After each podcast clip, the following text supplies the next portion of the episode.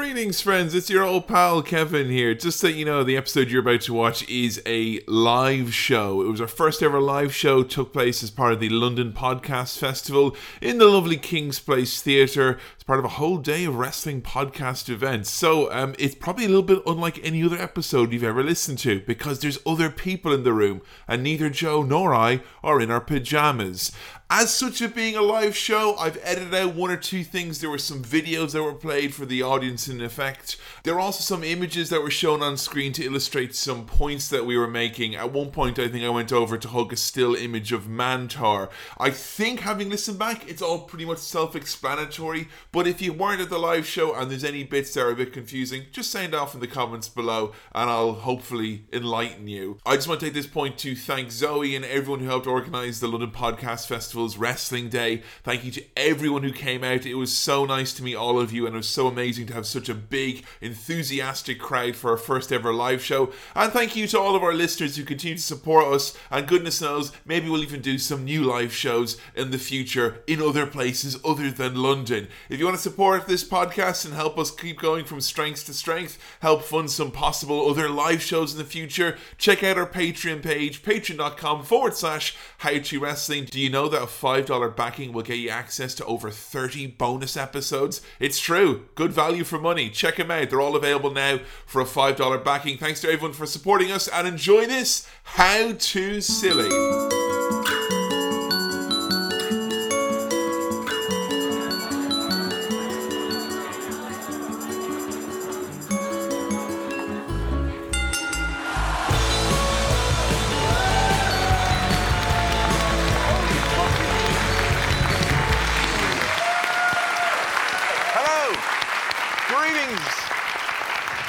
Signs. Oh my goodness, I'm already seeing signs. My goodness, you're all here. That's absolutely fabulous. Um, this is the first ever live podcast that I or anyone I'm associated with podcasting with has ever done. So firstly, thank you guys for coming out and supporting wrestling podcasts today. Seriously awesome. We demand to be taken seriously. Um, so today we're doing a live episode of How To Wrestling. This will be recorded and it will be going out. Just as a result of that, can you make sure all of your phones are as loud as possible? Or turn them off, whichever. Just turn them off, please. You'll save yourself an embarrassment because I will edit in uh, a naming and shaming into the episode if that does happen. Um, so me up here is pretty much no good. How To Wrestling is about one thing, and it's about teaching my incredible partner, my cohort, my comrade, my best friend, Joe Graham. Welcome to the stage, Joe!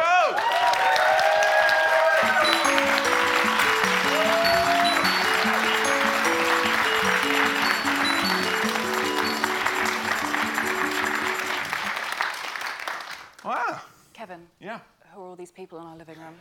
Um, or this is actually, we're doing a live show to, today, honey. We're doing a live show, so oh. These people have all come in. You've got a microphone, so maybe oh, I'm just... I'm so sorry. Um, who are all these people in our living room? uh, well, we've decided to refer to them as a how-to universe, uh, because branding is very, very strong here uh, in the wrestling podcast world, hence our pink cushions and our pink mugs. So hopefully all of you are wearing at least one pink item of clothing today. So uh, what we're going to be talking about today is... officially, the best thing about wrestling that there is. The silly stuff. The ridiculously silly parts of wrestling. Today I've described that if wrestling is a roast chicken, today is the crispy skin that Joe gets to enjoy. And I do enjoy crispy skin. It is, it's true. Every time I make a roast chicken, uh, I give Joe the skin. Uh, he also watches me eat it. Because I'm a modern man, yeah? So, gentlemen in the audience, up your game, yeah?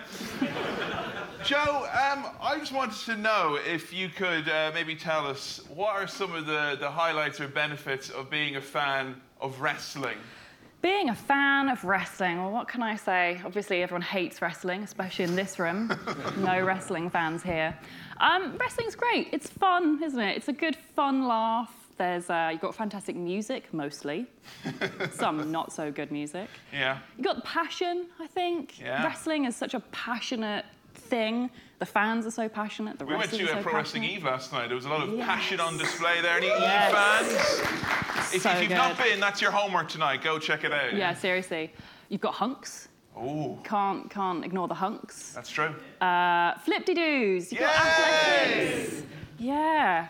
Um, I was wondering if, in terms today, we're talking about silly stuff in wrestling, and you frequently tell me that you've seen a lot of silly things, silly people in wrestling. Have you got, like, a hit list of some of the silliest people or silliest things in wrestling you've seen so far on your journey? I mean, The Undertaker is pretty silly when what? you think about it. What? A zombie cowboy Undertaker? Silly?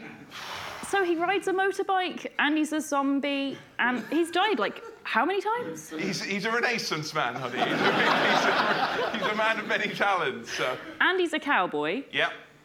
And, and I'm sure there ain't more. no grave that can hold him down as well, I've heard. So. There you go. Yeah. He's very weird, is The Undertaker. That's true, yes. Um, Randy Orton. This is great, right? Because you've become obsessed with I, Randy yeah, recently. I am obsessed. Every time I do anything around the house, now I have to go. And uh, I'm hoping it's going to get to the point now. I've heard you do it a few times when you think I've not been listening, where you will do something and silently go, I hear voices. Yeah. That's true. That's true. Assumedly while doing this as well. um, so what what is it about Randy, other than doing this, that you find so particularly silly? He takes himself so seriously, and I don't feel anyone else does. Like, is he a snake? What's his What's his deal? Why does he slither around? Because he's the Viper, honey. So he's the... OK, he's the Viper. Yeah. All right. Hence the oiliness and the slitheriness. Do this? If they had arms, they would be doing that shit all the time. And speaking as a zoologist, the animal kingdom, bam, venomous strike. They would be doing this, but they can't, so they just go instead. So, yeah. Um, anyone else? Um, Adrian Neville's quite silly, I think. In a good way. I love Adrian Neville. But is, he's... that, is it silliest because of his accent? No. Or... It's because he's king of the north, isn't it? The king of, like, northern England, you mean, specifically? Or... Yeah, but also he is literally just a character from Game of Thrones. Jon Snow, you'll know nothing. So if I did a voice like that now, it would be construed to be, like, offensive, being an outsider. So you can make fun of the North all you want. You're not so... English, are you? No, no not really. So. No. Although I keep getting tweets of people saying that they think I am English or that I'm British. Yeah. And I'd like to say once again that I'm not. And everyone here tell ten people that I'm not English, and I think the word will kind of spread. It'll go viral, kind of, you know, like that. Tell a friend today that Ireland is not in England. Yeah, please. We, we need that to be established, particularly with Brexit and all. Um, Joe, we had a little bit of a think, and oh my... Sorry, I've asked for signs, and this, this guy over here who... who Right, this was what happens when you think you're being a good fan by making a sign and all you're doing is distracting me when I'm trying to do my first ever live show. Fabulous. Oh, we've gone and lost my bloody place. God, that's... Can I buy you a little yellow hat to wear in the bedroom? Safety first. Safety first. Joe, you have had a little bit of a think, a little bit of a rumination, and yeah. you have come up with some of your own silly gimmicks that you think might work in the world of wrestling. Now, I think we ran through some of these to make sure that this doesn't already exist in wrestling, but here are some potentially new gimmicks, original content. Don't steal, W W E, if you're here. Yeah.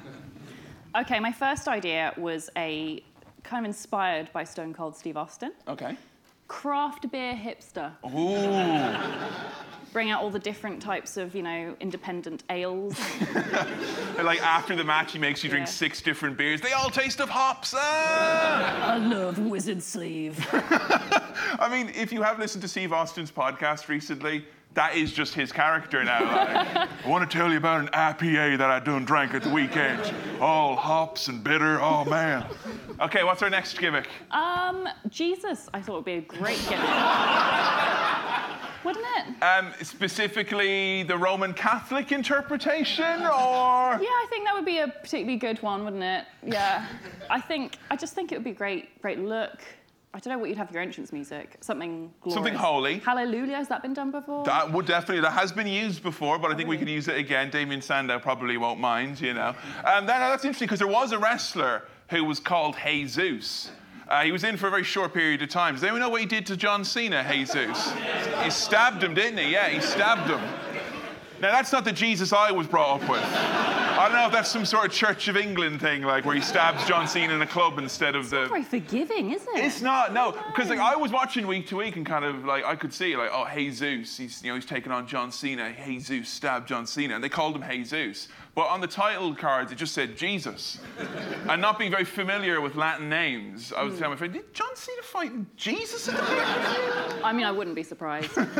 It's wrestling. Have you got any uh, other other gimmick ideas? Um, we've been watching a lot of Catfish recently. Yeah. Great show. Um, I thought a catfishing wrestler would be a great idea. I mean, it's kind of already been done with D D P and his weird stalker. And even then, again, because we all know that Vince McMahon actually did the uh, the stalking with the little voiceover and just slowed it down. So he was catfishing The Undertaker as D D P. Yeah. As a sto- I mean, that's meta as fuck. That is, seriously. I like yeah. the idea of a wrestler like kind of thinking that they're going to have a big pay-per-view match, and then it's just some like surly teenager from Arizona who's been catfishing them. You responded to my messages, you're just as culpable as I am, you know? Definitely. That, that has to happen, a catfishing wrestler. Yeah, I think so, yeah. Okay, so we're going to move on to now to our, our main body of the show, where we're going to be looking at some of the silliest gimmicks. And this is the time where there needs to be a disclaimer at the top of the hour, where I say, if I've not included a wrestler or a gimmick that you think I should have, yes, it was a personal decision against you. And I'm getting my own back on all of you. So th- if there is any ones that I've missed out, it's either A, because of timing, or B, I don't want to give Joe all the chicken skin in the world, and then next week come back with some thighs or something. She's like, what's this? So I have held back some silly gimmicks, but I think we can definitely say we've got the silliest here. Okay. So we're, we've got them into some categories, Joe, OK? So what we're going to do is we're going to go through them. We're going to get some images on screen here. We'll have some videos and a little bit of a chat about the wrestler and uh, see what Joe makes of them. These are all real, by the way, OK? Oh. That's the most important thing, even though it'll often seem that is not the case. So the first section is called Jobs for Jobbers. Uh, this is actually interesting, Joe. We could probably tie this into what you learned in wrestling this week. Oh, God. um, um, could you get people up to speed about what happened with our Jobbers episode? Hey, has anyone listened to our Jobbers episode yet? Yes. Yeah. Uh, Joe, in case there's some shy people or liars in the audience, you know. Shamed. uh, last week I learned in wrestling that there is a significant subculture of people who are sexually aroused by jobbers. um, we have actually gotten three or four emails from jobbers who have told us, thank you for bringing this to light. I feel there needs to be like a support group for jobbers. I guess it's us, basically, yeah. now. So if you have been sexually objectified and are losing all your matches, how to wrestling dot com, yeah? Tell us your story. I think there's a documentary in here. Oh, definitely, yeah. yeah. OK, so Jobs for Jobbers. A lot of these are going to come... Uh, anyone see the New Generation Project show earlier in the day? Yeah? yeah? Was it good?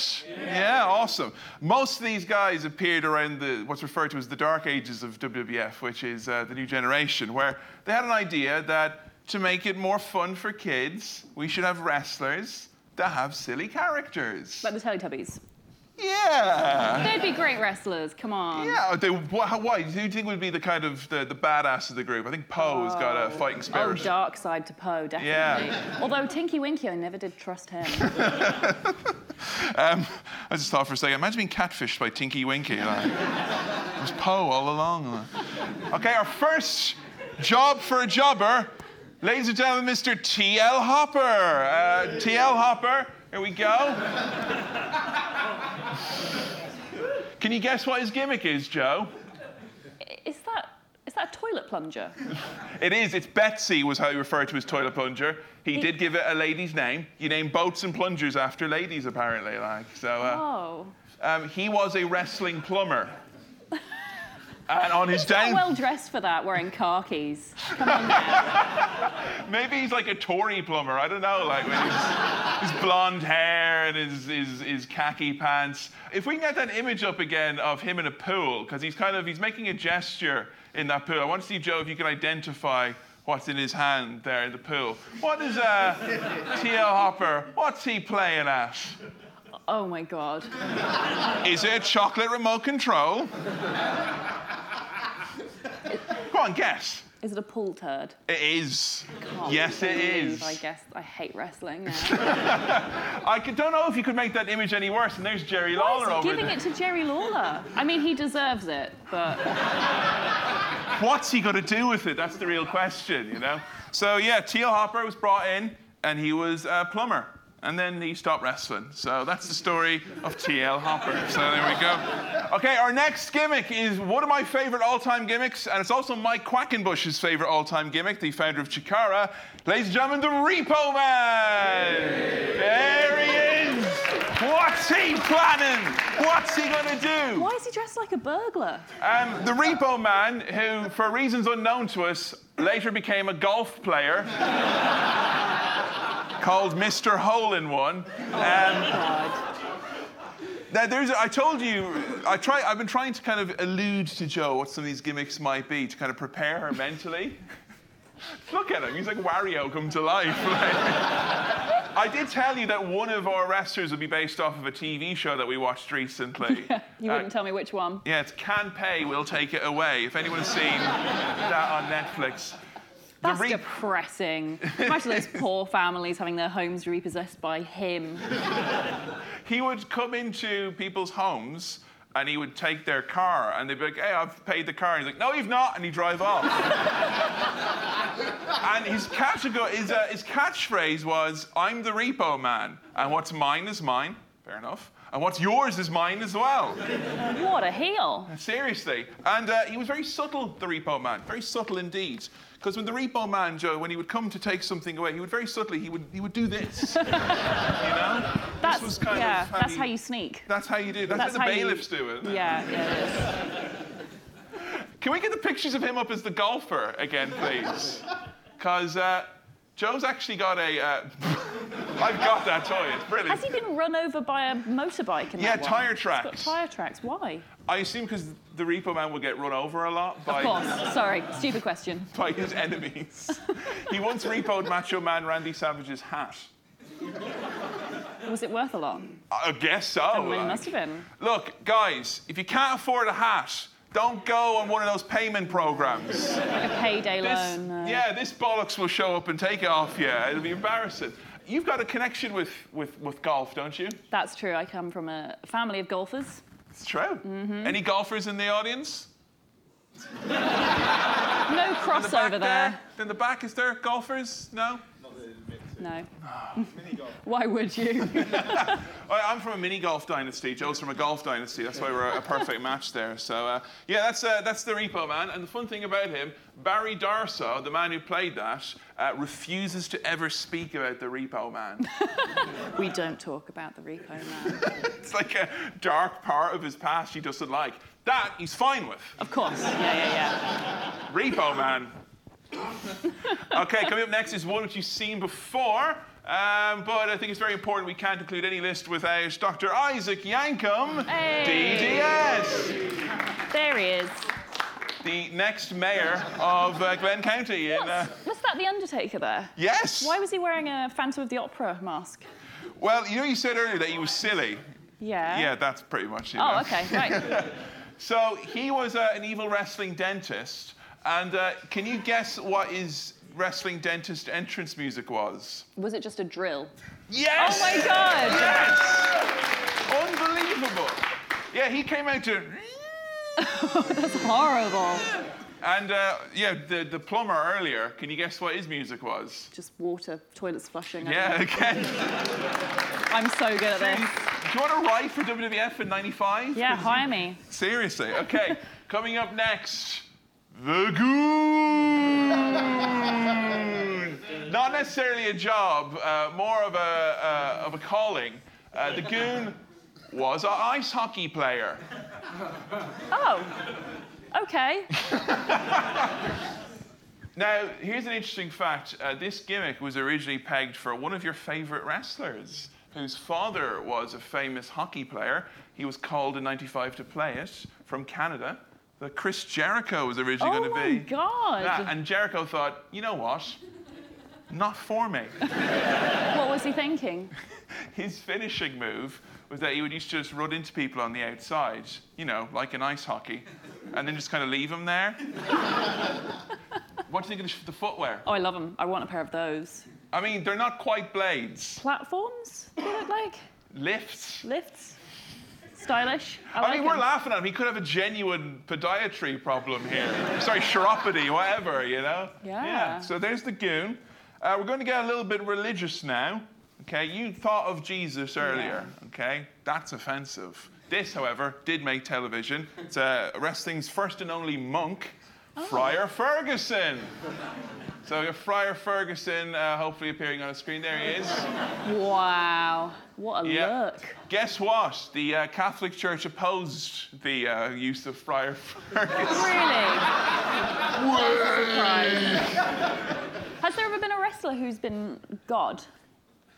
There's been wrestling.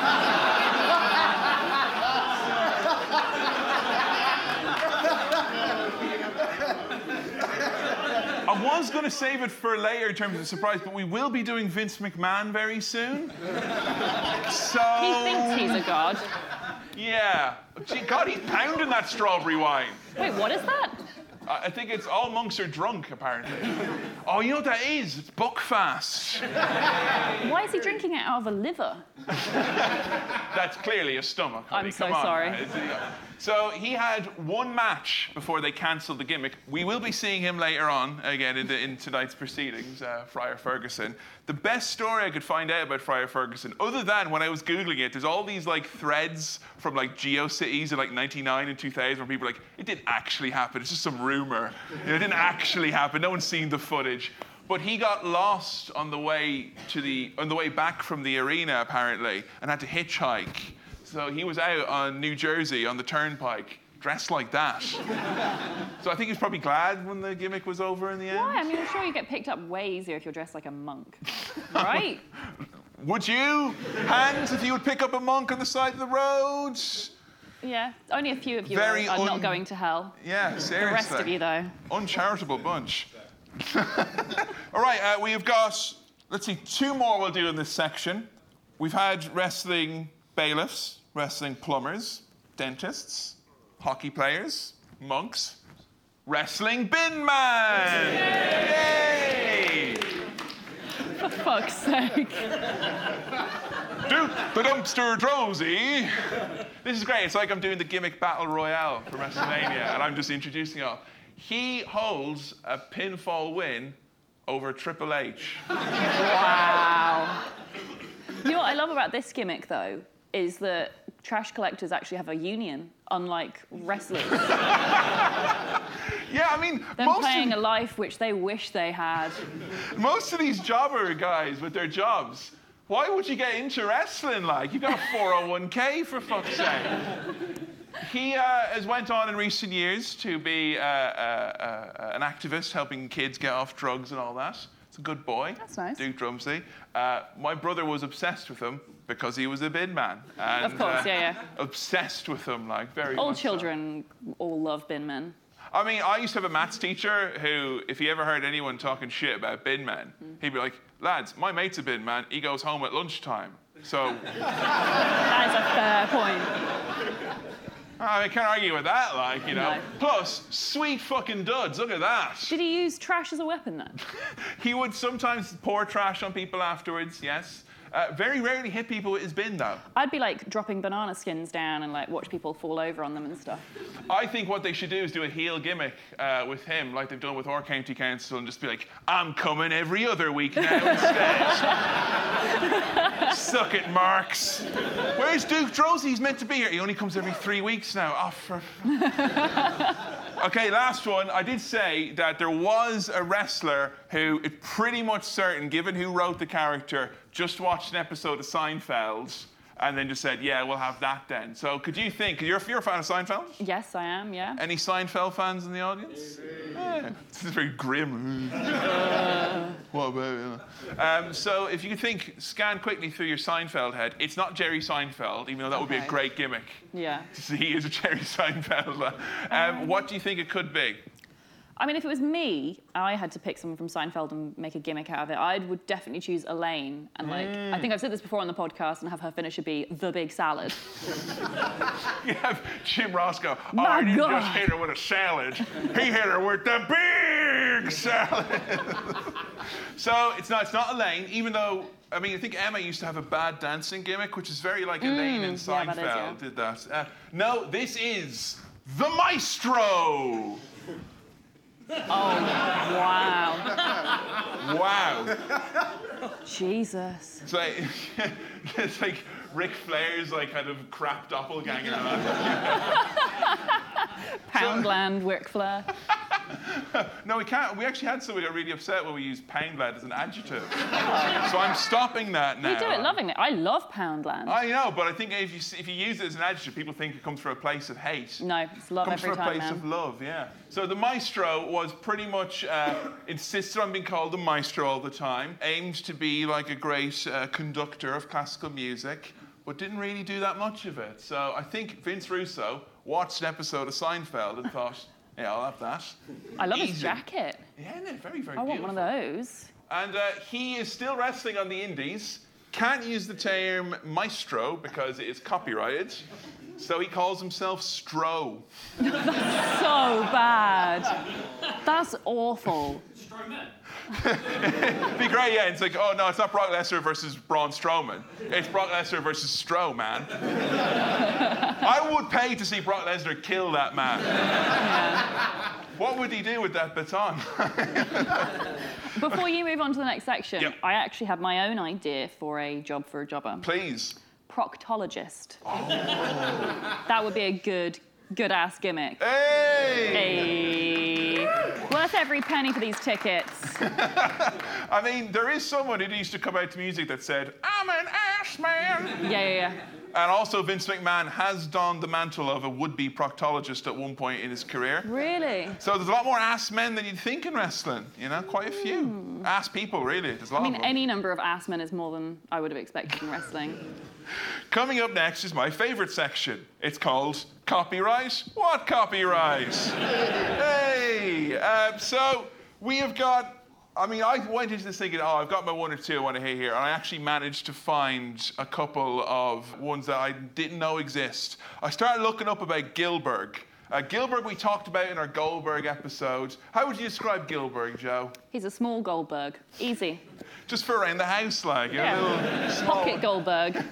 You like our trial size? Consider the main one, you know? Um, but he actually had another gimmick where he decided, I want to get more bookings. Um, you know, times are tight. It is the early nineties. So let's form the tag team of the Battling Turtles. So the Battling Turtles... John, you said you get the Ninja Turtles for the kids' party. Who are they? They're the Battling Turtles. They're half the price. Stop it. Jesus. That's going to replace the car crash in my nightmares. Imagine wrestling in that. It would be horrible. That would be hell. You can't see or they, hear. They interviewed Goldberg and they're like, was it really hard to wrestle there? He's like, yeah, it was really hard. it, was, it was really hard. It was really uncomfortable and we hated doing it. It looks awful. That is so bad. But, like, apparently what he would do was he would just show up. Like, he'd show up to shows. If, like, W W F were in town or W C W were in town or Smoky Mountain were in town, he'd show up and he'd just have the two costumes and be like, do you want Ninja Turtles? And they're like, yeah, all right. So did they have, like, were they named after the actual Ninja Turtles? I, they never they never made it onto T V. They were only used on dark matches and house shows. But did uh, they have names? I, as far as I could tell, it was Battling Turtle number one and Dwayne Gill. um, coming up next. Now, at least W W F could see that, and Vince would be like, kind of, oh, hang on a minute there, pal. We don't want no problem with those Ninja Turtles. I hear they're ultimate fighting machines. So we got W C W, who obviously didn't have that problem, and they went straight for the jugular. Ladies and gentlemen, I present to you your friendly neighborhood, Arachnaman! Yay! Wow.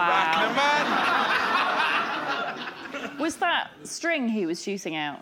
I mean, string is a bit of a... It's like, if the phrase... had physical form, that's what it would be. It looks like those old curly shoelaces they used to get if you didn't want to tie up your laces properly. Imagine if Spider-Man had, oh, that's all he had to go on, like his curly laces. I've done a song for him. Arachnaman, Arachnaman, different from Spider-Man. Spin a web, any size. No one cares about trademark, guys. Look out. He is Arachnaman, an original character. Don't steal.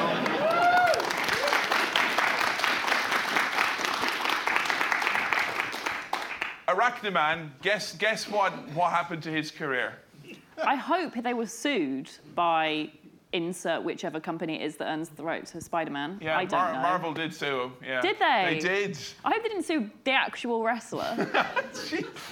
Be Arachnaman, but I don't want to. Do it. Now you're being sued. Worst career ever. Like. No, he just had to stop doing it. Like, I oh. like to know who's got that Arachnaman outfit. Yeah, that's so in someone's loft, isn't it? Seriously. He looks like it's kind of like the prototype for Pussy Patrol from... Uh, from Power Rangers. um, okay, coming up next, from a movie which uh, we watched recently, you enjoyed. We played the game of it, which I think was a little bit better. If you could pick one character or one group from The Warriors, the movie, The Warriors, huh? Who do you think from The Warriors would be a good gimmick to have in wrestling, do you think? Um, I'd have gone probably for the mimes. Mm, yeah, the hi-hats. They're creepy. They are creepy. Has there, there's been some wrestling mimes in Chikara, hasn't there? No Chikara fans here. Goodness gracious. Has there been wrestling mimes generally?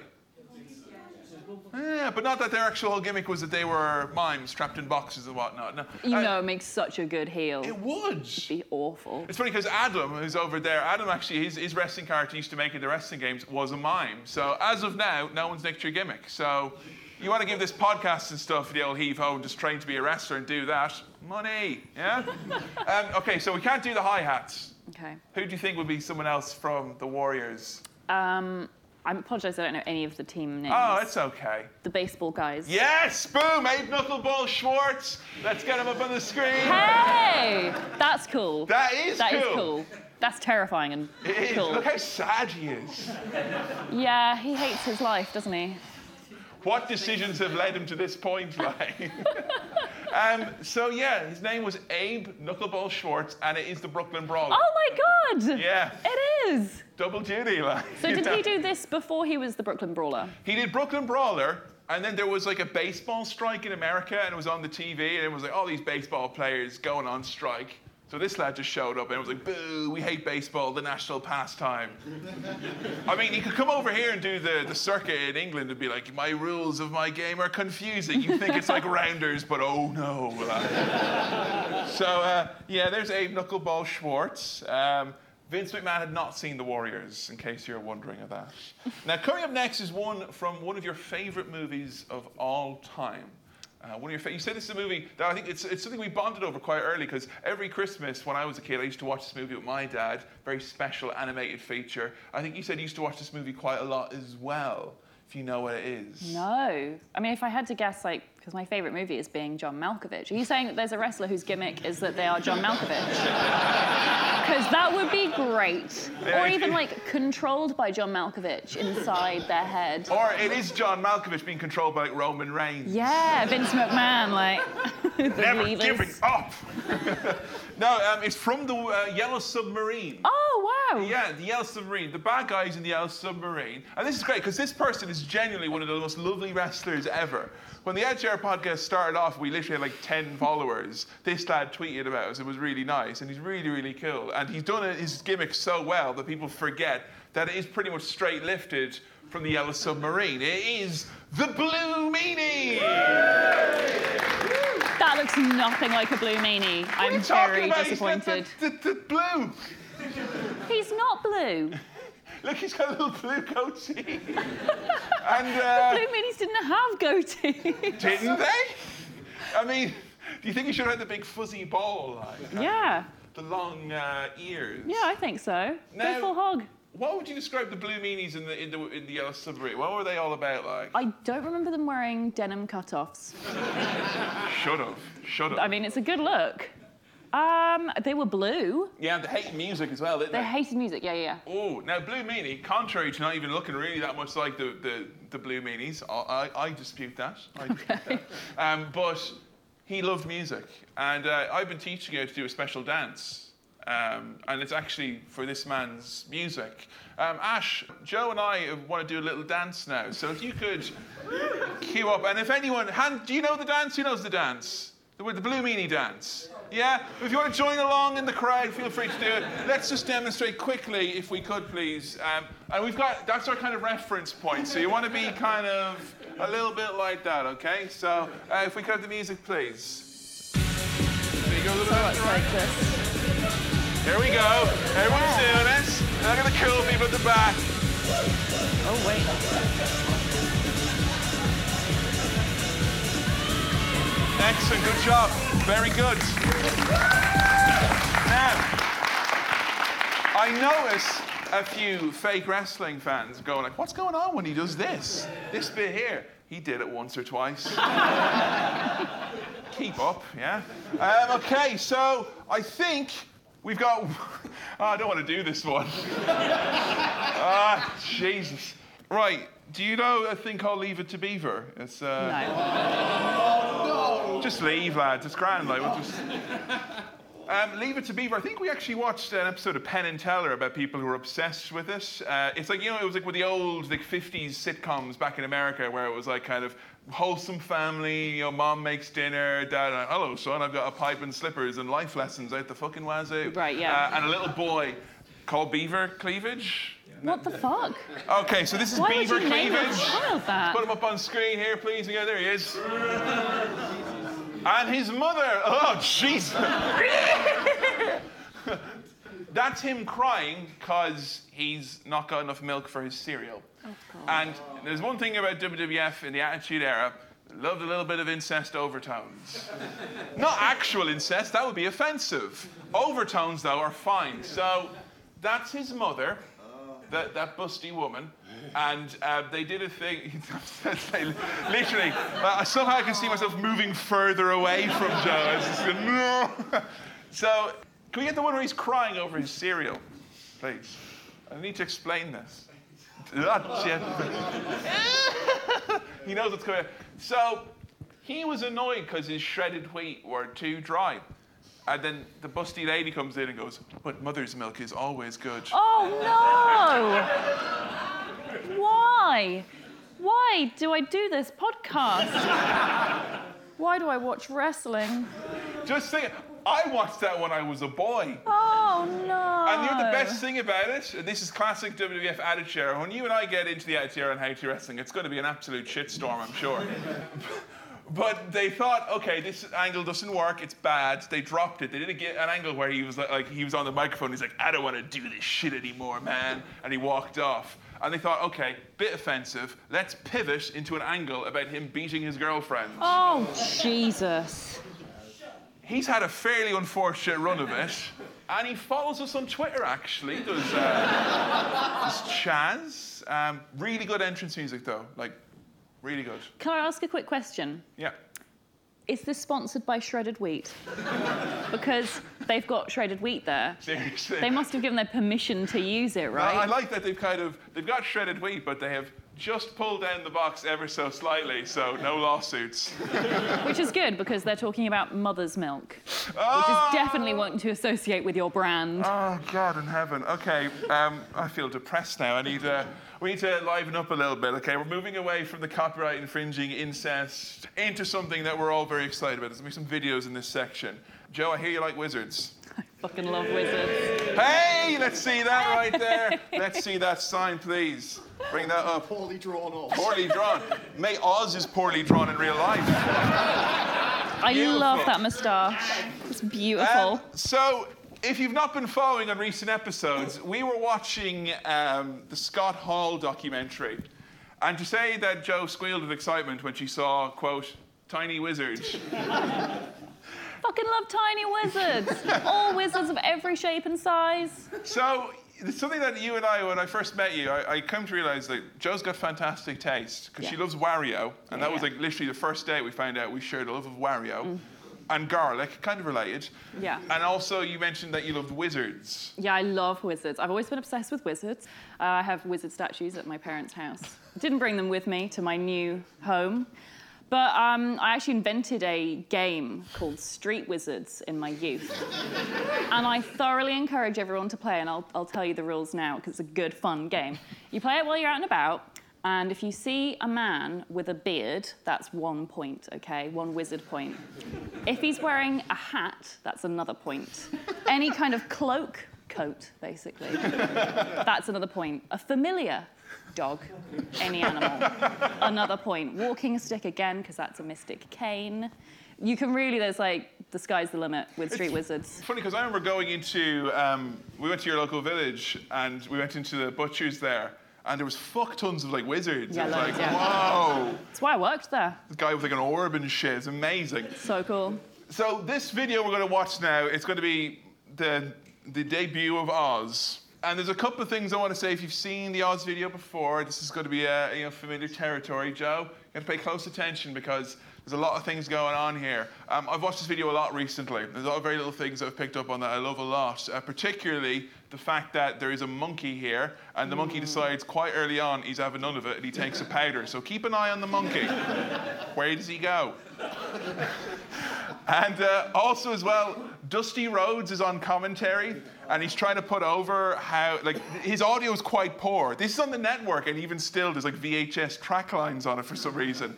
But Dusty Rhodes tries to put this over by saying, I've been to an all-night fair, Daddy, but I ain't seen nothing like this. Now, I want to go to an all-night fair. Yeah. Fucking hell. It's one a.m. funnel cake. Woo! So, ladies and gentlemen, if we could uh, dim the lights, please, and we are going to look at the mystical, all-powerful Oz.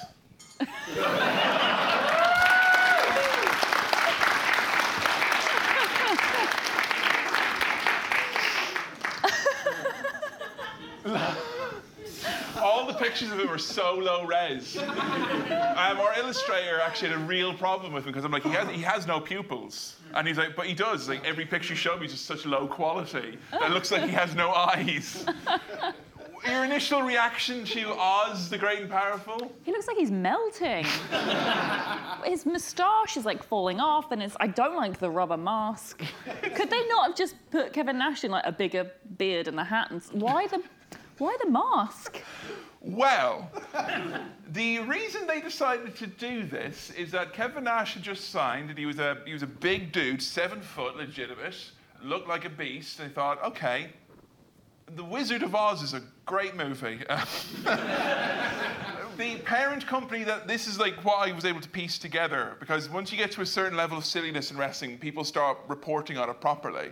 Um, so the, what I heard was that W C W, their parent company, had just purchased Turner, which is owned by Ted Turner. They owned the rights to The Wizard of Oz, the original Judy Garland movie, and they thought synergy. Cross-promotion. It's nineteen ninety-two. The time is right for this to happen. So that was where the memo started. And then obviously it reached the wrestling people, and they're like, OK, um, can you get a monkey and a shower curtain? Very similar to our shower it's curtain. It's exactly the same, it's yeah. Exactly. I think you can use that as a green screen afterwards to do mm. his promos. But genuinely, I think the people who made this gimmick haven't seen The Wizard of Oz. Really? You think so? I think. I mean, like Oz in The Wizard of Oz, he is the wizard, isn't he? No, no, this is Oz with wizard. Who's Oz, then? So James... that's Oz, and he was accompanied with the other wizard. The great wizard. Because they say at the start there was a wizard who ruled over, but it wasn't the wizard you think, it was the great wizard. So why is the great wizard there? To guide Oz, and also to let people know that they're almost at Oz. You know, as he kept saying, welcome to Oz, welcome to Oz, welcome to Oz, and then they're like within a feet, he goes, we're almost at Oz. Nearly there. I've got a feeling we're not in Kansas almost anymore, we're almost at Oz. Uh, So, yeah, it didn't go well for, for Kevin Nash. Um, doesn't like talking about Oz. Was this before he was known as Kevin Nash? Yes. So before wow. he was Vinny Vegas and he was with D D P. Like, D D P, like, literally, like, this is when he started talking to D D P and it was like, maybe we can do something not so shit, please. So, yeah, he had to do that for a couple of months. They started off, he killed everyone. Oz was, like, big and he slammed him with his cool finisher. So did he wear the mask all the time? No, he just wore it when he came out, then took it off, went, ah, like that. Why? Said mind games. Has there been any other wrestlers that have worn weird face rubber masks like that and then taken them off? Like, there have been people who've had, like, face masks or masks that have been like face, but never where it's like, I'm not wearing this shit, fuck it. Like, you know, you get those really creepy, like, Tony Blair rubber masks. That should totally be someone's gimmick. Like, where we are at the moment, where me and Adam were reviewing all of SmackDown for the Attitude Era podcast, and every other week someone's wearing a Vince McMahon mask, mm. which is very scary. I bet. Scarier than that, almost.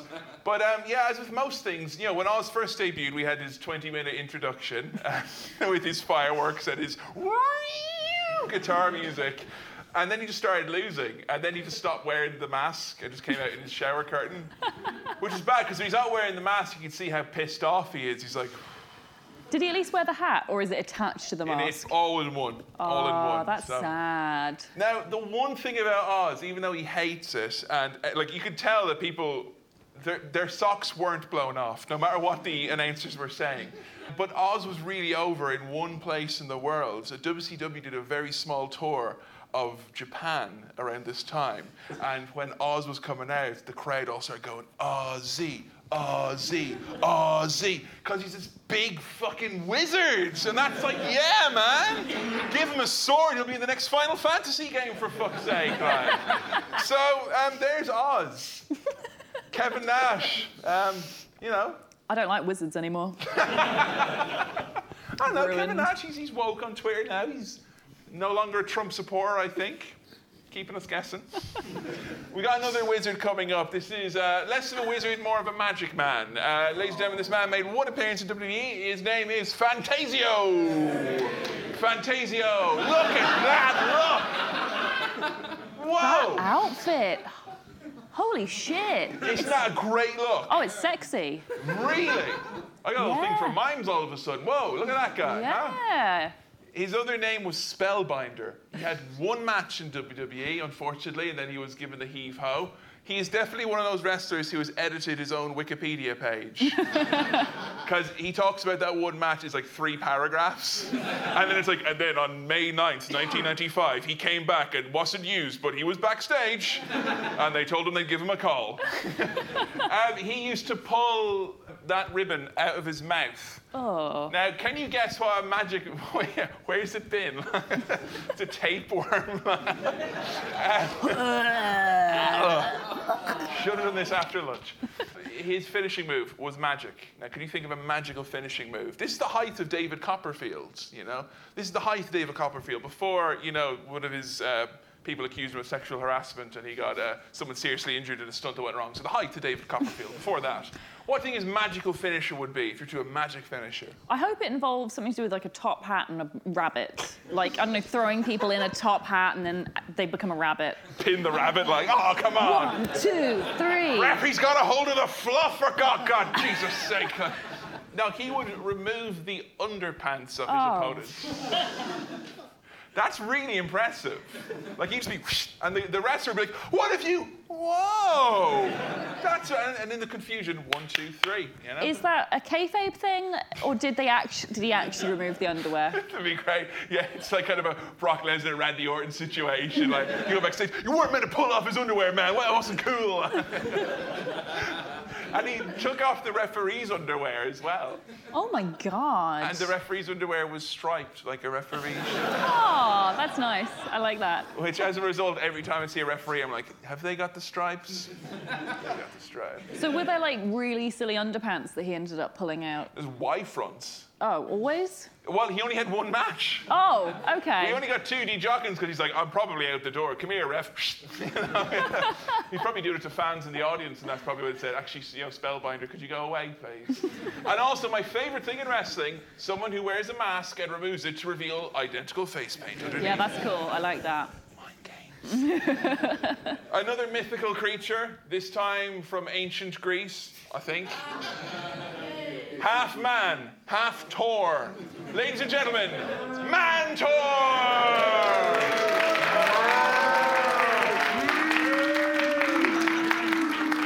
Are they saying moo or boo? I don't know, did he say something really racy online or something? Like, get him off here. He's adorable. Oh. I want a little plush of him. I want to give him a little... Let's give him a hug, come on. Just saying, though, those gold pants with a little strip of fur, Good luck. Getting some of those for Kevin. Just for around the house.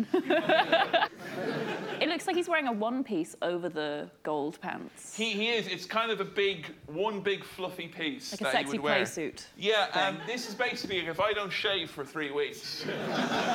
Horns and all, like, you know. Mantaur, have you seen the other pictures of Mantaur that I sent? There's pictures of him eating, and I really want to show those. Are they up there by any chance? Whoa! Oh. Put it back on, mate. Yeah, I don't like that. No, and what I think is very hilarious is that there, anytime I search for pictures of Mantaur, God, he's dead inside, isn't he? But when I was looking for pictures of Mantaur, all these pictures came up. Mate, he's a half cannibal. He's eating cow, right? Oh, sorry, does no one else think this is a problem? Like, oh, feed a cat, cat, it's okay. It's only half. Half cow. It's only half problematic. So he can eat man as well, and again, it's fine. There was a feature in W W F magazine where Jim Cornette had to take Mantaur off to eat dinner, and he embarrassed him.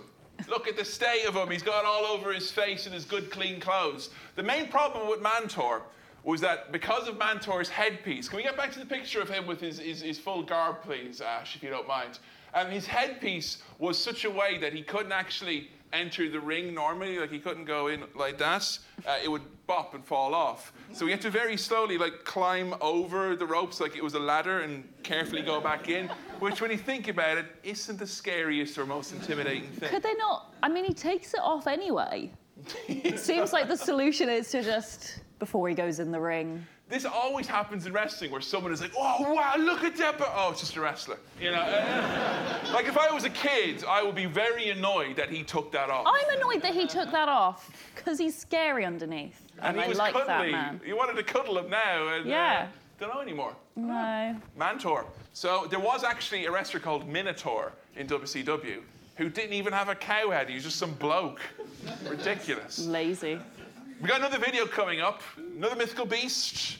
This is great, because I remember when we first uh, went out, you told me that you had a special recipe based on a Legend of Zelda game they used to make. Oh, yeah, from, um, oh, Twilight Princess, yeah. And they make the stew. Yeah, do you the, remember what it was? They, the they Yeti stew. Yeah, did someone say Yeti?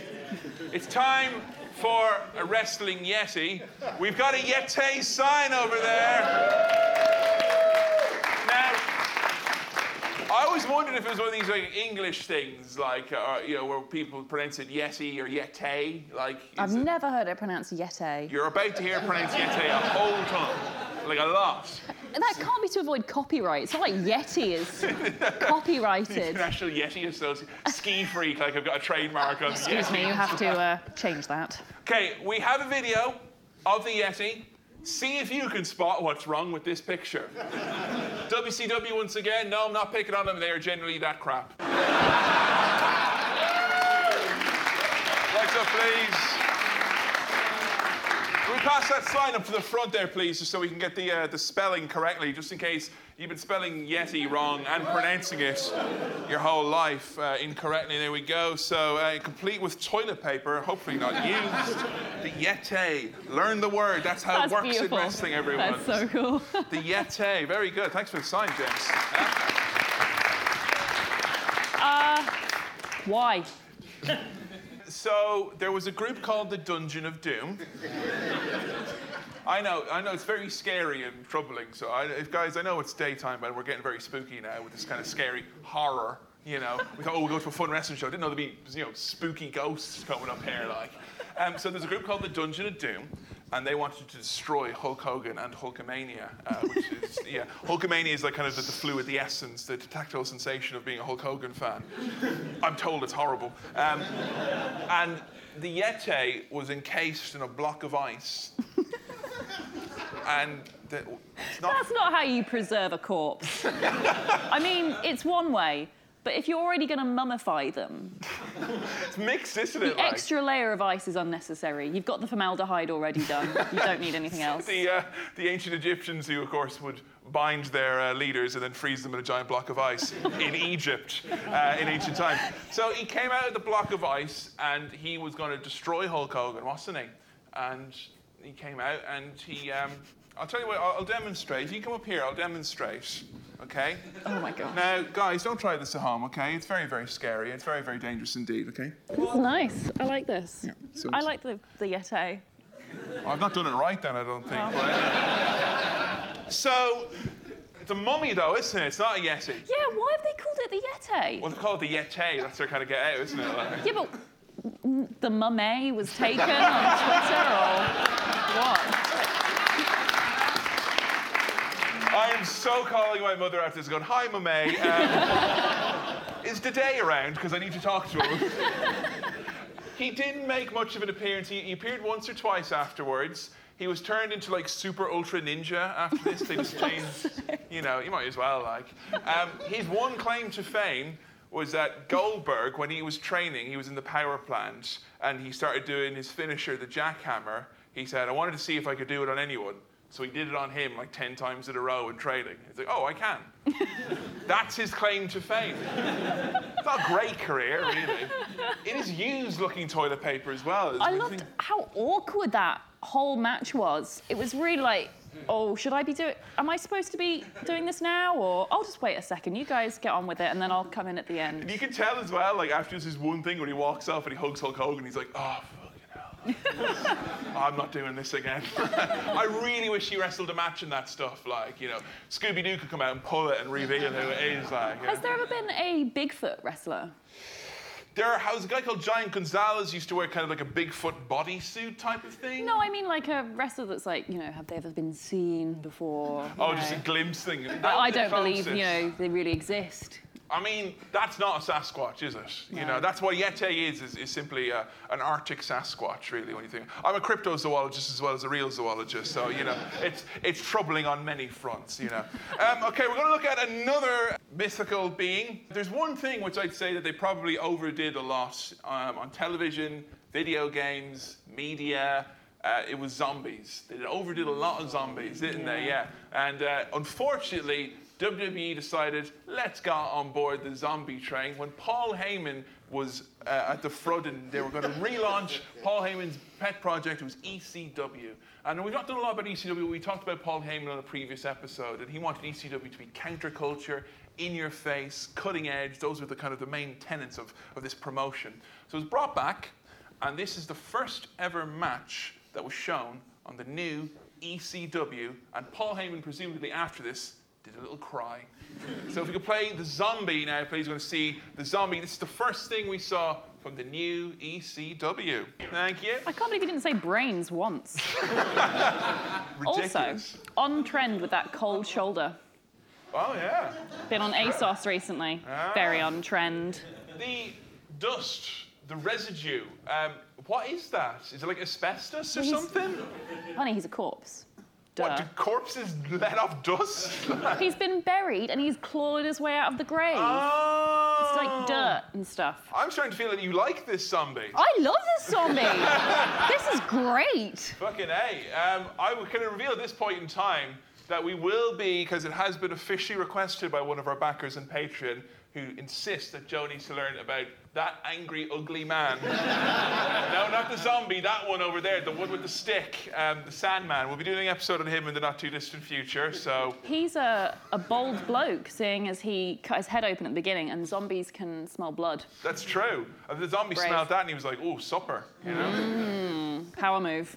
Um, so, yeah, that was great, uh, particularly because... it. The ending with him saying, well, the first official match of the new E C W is over, so... Thank God. You know, as Paul Heyman said, you know, in the nineties, Nirvana came and boom, it blew away all that kind of old, tired stuff that was out there. In two thousand eight, the zombie came and, oh, God, what did they do that for? Oh. OK, our last section is... Um, got a couple of different names. Um, Ash recommended poo-pourri, because it's, uh, you know, mis- miscellaneous things that don't belong, that are terrible. I've decided to call this I Can't Explain This. Now, time travel and wrestling, Joe. I mean, they go hand in hand, aren't they? It's like fish really, and chips. It is, absolutely. Fish and chips, time travel and wrestling.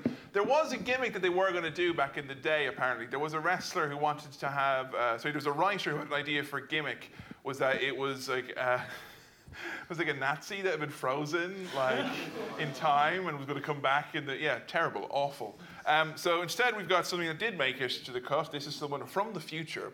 And of course the future, as we all know, is way off in the distance, the year two thousand. This is Techno Team two thousand.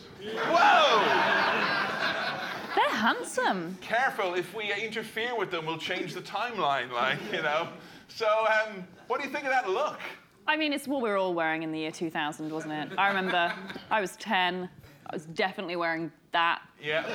It's kind of like a tunic almost, isn't it? Like, you know. Mm. Um, so we got Travis and Troy, uh, futuristic names. Why have they got Frodo written on them? Frodo?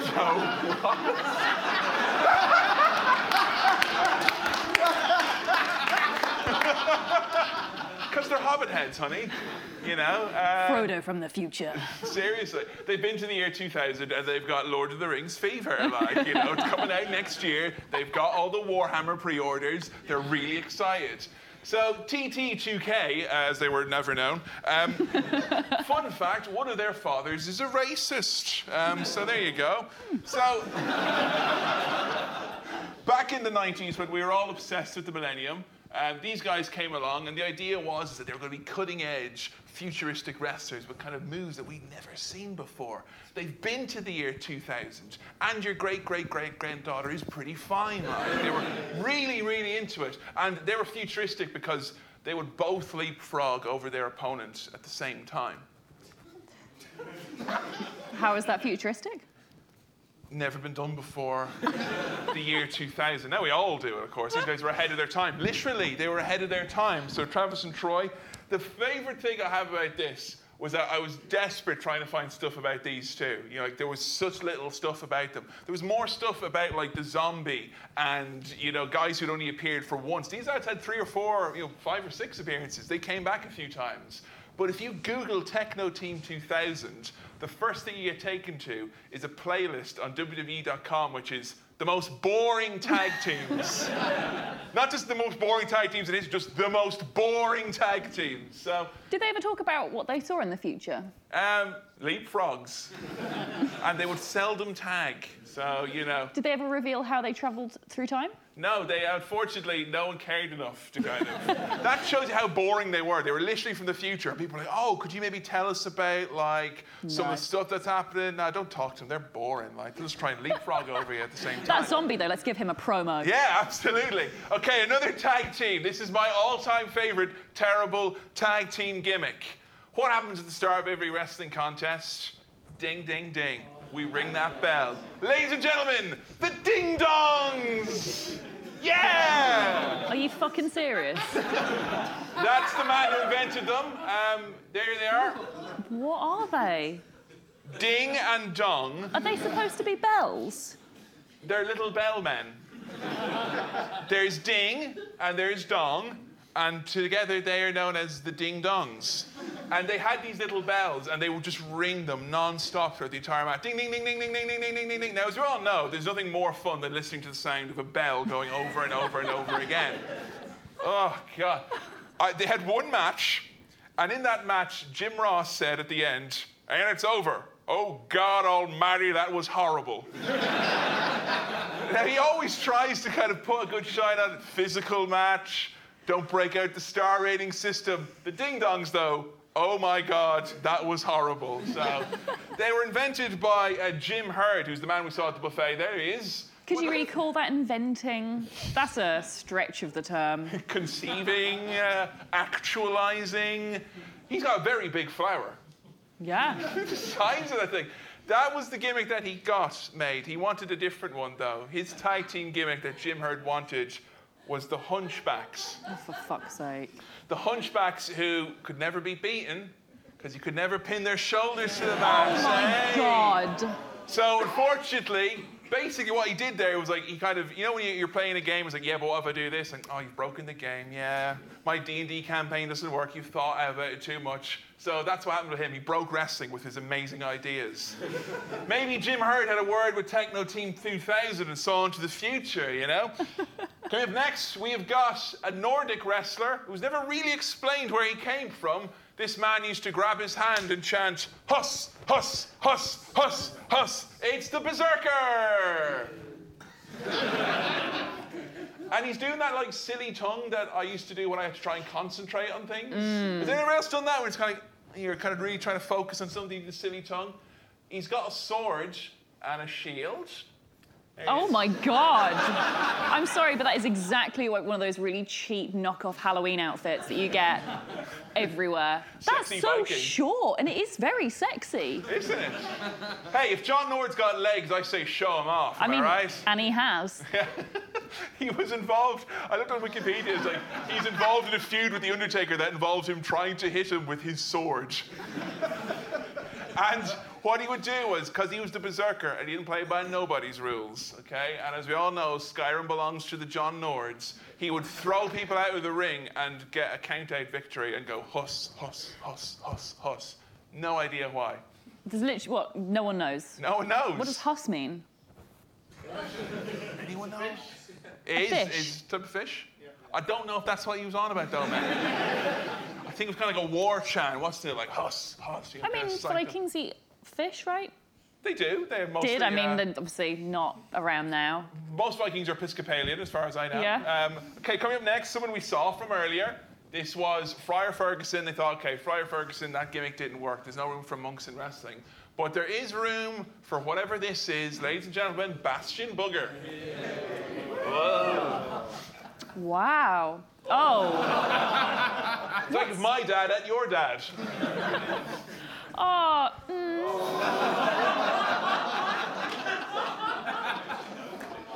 I feel really bad for that man. He went with it. Was it his idea? That's a surprise. Vince McMahon was like, okay, let's do this. He because looks really sad. He obviously was in such a great mood after happened to be a wrestling monk. And then he comes back after, you know, hitchhiking in New Jersey. He's like, why don't you be this instead? Like, what even is that ring gear? It's literally designed to make the body as unflattering as possible. It's unique, though. I do like it in that respect. It is, yeah, very Never unique. Never seen anything like that before. He used to eat junk food, donuts. Uh, he would lose his matches all the time because he would get distracted and start eating food instead. And his entrance music, you've been pretty much par for the course of entrance. Jesus! What is that in his mouth? I don't know. It's like looking into the sun. I can't look into it long enough to find out. Um, so his entrance music was... I'm glad we're facing away from this. So, hey, everyone. His entrance music was a series of burps and farts. Oh, for fuck's sake. Like, I was going to play it, but it makes me feel genuinely ill. So I thought, leave it at that. And he's also great because uh, he had his first ever match against Virgil, who was a very big jobber, and he lost. Bad life. What a poor guy. And you want to know what's funny? In W C W, he had a gimmick that was called uh, Norm the Lunatic, and he was an escaped mental patient. And it was actually amazing. Like, he was really good at it. And his manager used to walk around with a giant key threatening to take him back to the madhouse. You know, back in nineteen ninety-one, we had a really good grip on mental health. And it's sad because he, like, Mick Foley wrote in his book about uh, Mike Shaw. He said he was a really great wrestler, but he was saddled with these really sad gimmicks that, I mean, you can get a silly gimmick and work your way out of it. I don't know if you can work your way out of that. Put the pizza down, mate. It's over. I mean, at least he's working out at the same time, so... Burning off, you know? He's, yeah. Negligible caloric intake right there. OK, our last two are the two of the biggest ones. We are going to look at one of the most famous segments in wrestling history, and we've had a lot of requests for Joe to do promos, so I think it's only right if Joe, after we watch this segment, does this promo. We're going to look at the Shock Master! Shockmaster. That's a great mask, but can he see? No. Clearly.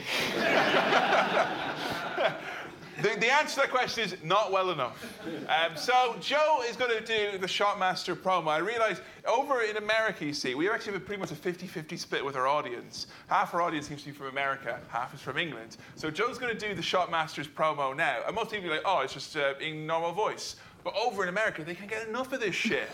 Like, literally, there's people... There's a guy who sent me a long list of promos, like, get Joe to do these. What? Like, give them to you? We've, we've discovered a new subculture here, Kevin. Clearly. New fetish. Money, money.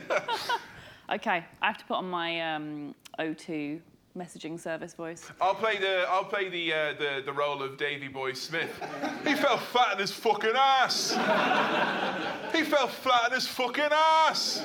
Ash said that he thinks that they've actually raised the volume on the network of them saying that to make it more ridiculous. They've wow. embellished it like. Joe, let's have the shot master reading as it should be then, please. All right, one second. Welcome to the O two messaging service. Okay, right. So you're the man that rules the world? They call me the Shockmaster. You've ruled the world long enough, Sid Vicious. Get ready. Come on, you want a piece of me? You want a piece of me? Come and get me. Come after me, Sid. I'm ready. Along with Davy Boy, Sting, Dusty Rhodes, we'll see you at the Fall Brawl at the War Games. Until then, ha ha ha, ha ha ha ha ha. Ladies and gentlemen, Joe Graham, fantastic. I don't care who you are. I don't have to fall over, do I? The best bit about that is that if you watch it closely, there is a moment where he just starts doing this, moving his arms. It's because he hears Sid Vicious talking and he thinks that's his voice. He just starts going like this. He doesn't even know. Yeah, they tried to salvage this. Um, the following week, they had like, because uh, this was live, and you can hear everyone laughing, like, and Flair going, oh God, oh God. So they actually did a thing with them. There's the toy. Oh! Oh my God. So sad, like. The best story, Dusty Rhodes tells the story, because the guy who played him, Fred Ottoman, like, was really friendly with Cody Rhodes, his uh, his boy, and like Cody was like six or seven at the time, and he saw it live, and he went, Dad, I think that's Uncle Fred. So, uh, yeah, they did a thing the next week where they were like, oh, you know, let's try and salvage this. So they had a thing, he was like at a canteen eating dinner, like spilling everything, and like, like oh, I'll put some mayo on my chips, he squirts himself in the eye. He's like, oh, I'm sorry, I just, I, I mess up all the time. Like, I get so excited, but I love all the fans, especially the young kids. They're all great, and uh, I'm the Shockmaster. Ugh. Look at him, though, owning it. Yes, Why, I love that. Why did they decide to go with a glittery stormtrooper hat, then? Because you're not breaking copyright if there's glitter on it, honey. That's why. So there you go. Last one, last one that we're going to do. Then we're going to uh, we're going to maybe get some. We have some prizes from Slam Crate, bi-monthly curated, uh, delicious crate full of delicious wrestling snacks. I believe they're snacks. Um, no, that's the other one. Okay, we'll be giving this some out for some of those amazing signs we've seen. Uh, maybe we'll have a chat with uh, with someone special. Uh, but our last gimmick we're going to do, um, I've been getting a lot of flack and hate on Twitter recently because of my obsession with eggs. Oh, it's you, is it? Are you the one? Are you the one? I literally, you know, the other day, last week on Friday, I was like, oh, I'm having a great day. I'll do a fun egg tweet. I go, it's fried egg. And I found a cracking gif, and someone said, have you lost your fucking mind, mate? Another, okay, then you're all right, buddy, it's okay. No one is allowed to be annoyed about Kevin being obsessed with eggs because I'm the one who has to wake up every morning to Kevin saying, it's fried egg, it's Tuesday egg. It's a stewed egg, it's a thing in Wednesday some egg day. All right, they're better than that. Are they, though? Saturday, battered egg, but anyway. In fairness, though, I cook a mean egg, and we went down Costco and got duck eggs last week, and I cooked the shit out of those. So, as long as there's good eggs in the world, you're not going to stop me. So, in nineteen ninety-one or thereabouts, egg mania took over the W W F. There was a giant egg that was just seen on screen, and they go, look at that egg. What's inside that egg? Mm. And, you know, Gene Oakland would come out and he'd be like, some people think it might be the Playboy Centerfold of the Month. What could it be? The rumor at the time was that there was going to be an egg-based wrestler called the Eggman. And that was going to be for Mark Calloway, a k a. The Undertaker, who they had just signed. They thought, let's get this kid over eggs. So when you think about that, you said at the start, like, zombie biker cowboy seems so much more ridiculous than this lad loves his eggs. Yeah, egg is a normal gimmick compared to zombie biker, mortician, whatever the fuck yeah. it is. Protein, glossy coat, tastes good, puns. I didn't see what the problem was. So all over the, uh, leading up to the Survivor Series, which takes place on Thanksgiving, they were alluding what's going to be the egg. And the egg was revealed to contain our next and final silly gimmick. Ladies and gentlemen, go wild and cluck your brains out for the gobbledygooker! Hey!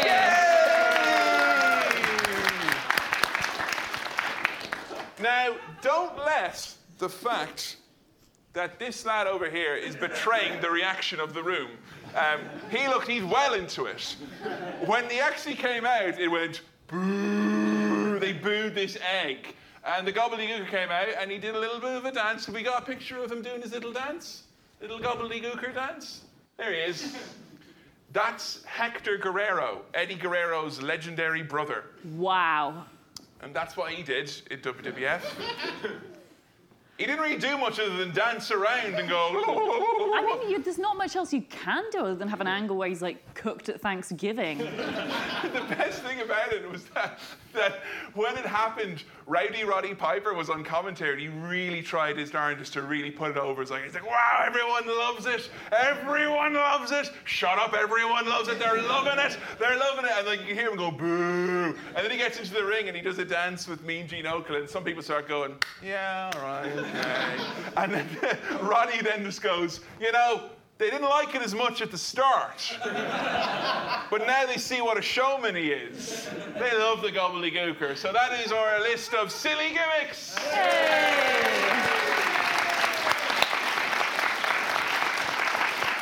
And I want to thank everyone who sent me in all those fabulous links and all those videos and suggestions. I think we could very easily do a Silly Gimmicks Volume two down the road. I think we mm. barely scratched the surface there, which is good because we all love chicken skin, as I've always said. Um, our next episode, I can announce here, and if you want to start tweeting away, we're going to be again looking at another kind of part of wrestling as opposed to a specific wrestler. Our next episode is going to be how-to commentary. So we're going to be learning all about commentary. And at this moment in time, Joe, I think we can have a short moment of silence for the end of John Bradshaw Layfield's commentary career. Right, let's talk about that, fucker. Um, last thing I want to do, we've got five minutes left. He's here, and he's a huge part of How to Wrestling. I think one of the most important parts of How to Wrestling, and he never really gets enough credit, in my view, or Joe's view, because he's not really on Twitter that much.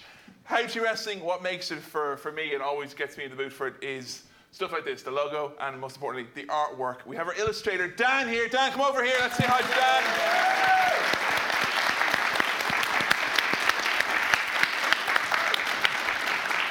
Come on over, Dan. Come on over, Dan. Let's all say together, thank you, Dan, OK? One, two, three. Thank, thank you, you, Dan. Dan. Um, your your work is so fantastic.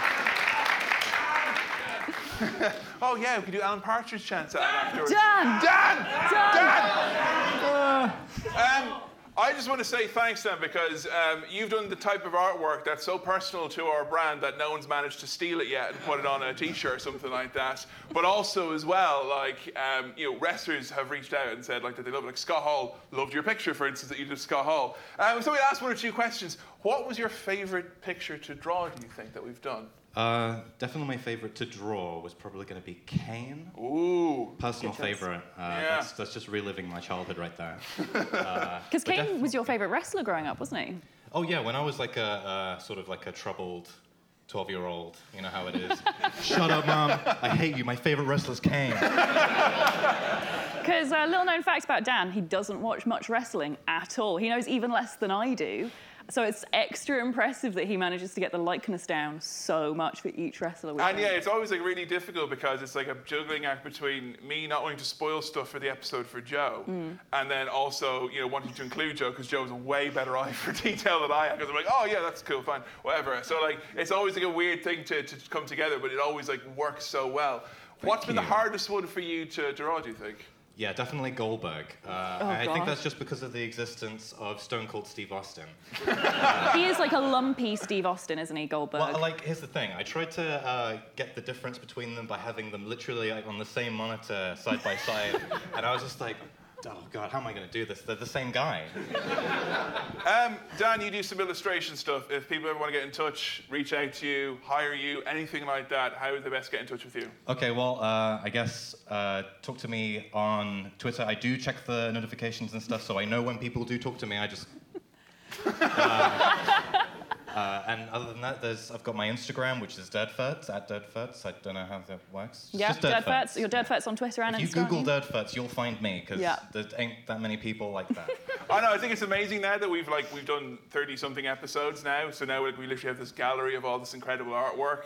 So you've got like an amazing body of work, and I think that, you know, let's give one more round of applause for Dan. So oh, you're really nice. Thank you.